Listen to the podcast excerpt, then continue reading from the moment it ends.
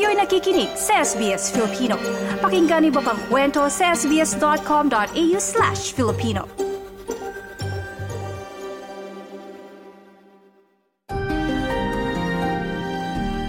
Alamin naman natin ang mga ulat mula sa Canberra at kasama natin mula sa linya ng telepono mula pa sa Canberra ang ating tagapagbalita na si Daniel Delenya. Magandang umaga, Daniel!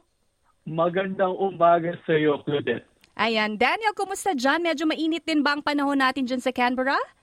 Oo, sobrang init dito sa Canberra. Kahapon ay pumalo ng 30, 33 degrees um, dito sa Canberra. To think na kakaumpisa pa lamang ng panahon ng tagsibol at wala pa tayo sa summer season. And uh, alam mo naman na kahapon na inanunsyo na ng Bureau of Meteorology na opisyal lang nag-umpisa ang El Nino season. Mm-mm.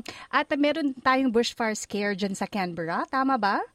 Oo, kung matatandaan ng ating mga tigapakinig, no, noong 2019, around mga December, eh nagkaroon ng uh, bushfire dito sa karatig ng ACT, no, sa Regional New South Wales, at yung maitim na usok, eh, uh, hinangin dito sa, sa sa Canberra. Kaya naman yung uh, ACT Emergency Services Agency o ESA eh on alert uh, na kahit pa panahon pa lang ng uh, spring sa ACT to watch and act kung meron ngang uh, risk o, o scare ng bushfire. Mm-mm. So, patuloy yung ating mapaghimok sa ating mga kababayan dyan na mag-ingat.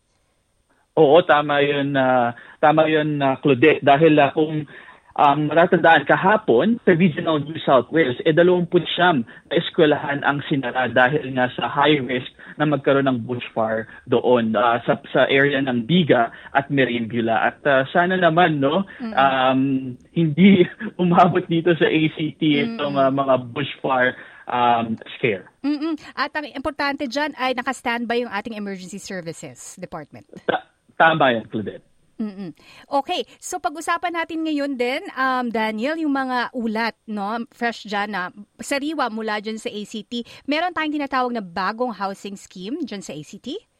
Oo, tama yun. So upang solusyonan ang issue ng supply ng pabahay sa ACT, inanunsyo ni Punong Ministro Andrew Barr ang bagong reforma sa Territory Planning System na naglalayo na magbigay access sa mas maraming pabahay para sa mga Canberrans ang reforma ay pinahihintulutan ang dual occupancy developments sa mga nakatayo ng bahay na may sukat na higit na 800 square meters.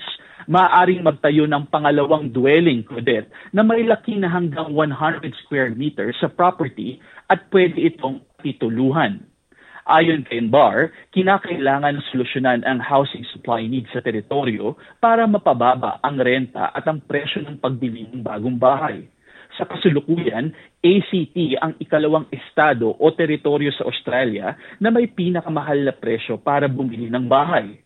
Ang bagong dual occupancy development system ay inaasahang mag-uumpisa sa ikadalawamputpito ng Nobyembre ngayong taon magkakaroon ng training at education program ang ACT government sa mga darating na buwan.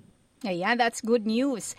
At uh, sa ibang ulat din, um, Daniel, um, decriminalizing naman sa mga illicit substances, yung mga small amounts?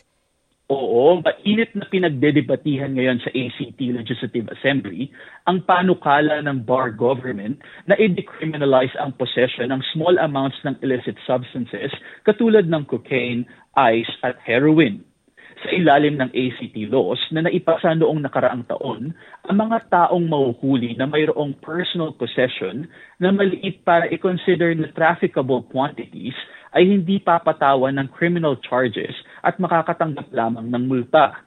Mariin naman na tinuligsa ng federal opposition ang naipasang batas dito sa ACT na mag-uumpisa ng ipatupad sa susunod na buwan nilalayo ng federal opposition sa pangunguna ni Peter Dutton at Michaela Cash na i-overturn ang decriminalization. Hindi ito ang unang pagkakataon na nag-intervene ang Commonwealth Government sa territory laws ng ACT sa loob ng isang taon. Ilan sa mga issue na manainit na pinagdedebatihan ng state at federal governments ay ang voluntary assisted dying at ang pag-take over ng ACT government sa Calvary Hospital. Mm-mm. And on the lighter side, namumukadkad na ang mga bulaklak dyan sa Floriad Festival. Tama ba? Oo, tama uh-huh. yun, correct. No? Ngayong, noong nakaraang linggo, eh, opisyal dang nag-umpisa ang Floriad Festival sa Kapitolyo noong nakaraang sa- Sabado, natatakbo ng apat na linggo. Libong-libong mga tiga-teritoryo at karating estado ang bumisita sa Commonwealth Park kung saan nakadisplay ang karamihan sa mga floral exhibition. Ang tema ng Floriad ngayong taon ay Floral Wonderland – na inaasahan na mag-a-attract ng kalahating milyong visitors ngayong taon.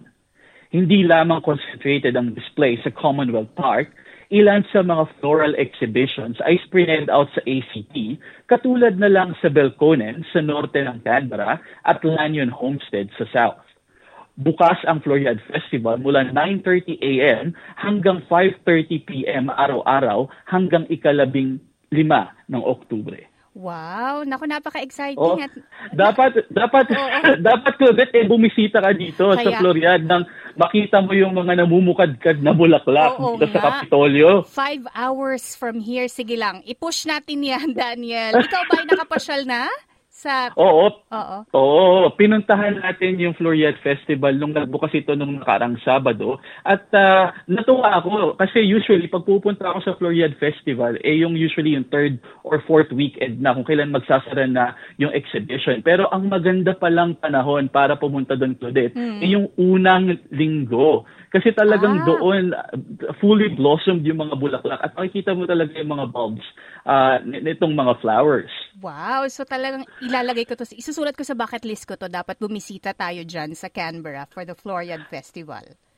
Oo, tama yun, um, Claudette. At kung bibisita ka dito sa huling linggo ng Floriad Festival, eh baka gusto mo na rin dumalo doon sa uh, Philippine National Conference na hmm. inoorganisa ng uh, PhilCA dito okay. sa ACT.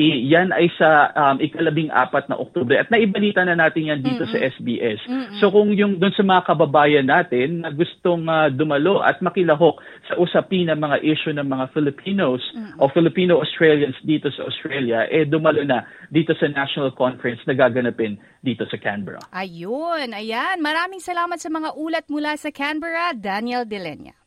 Walang anuman, Claudette. Ito si Daniel Delenya, naghatid ng balita para sa SBS Filipino mula Canberra.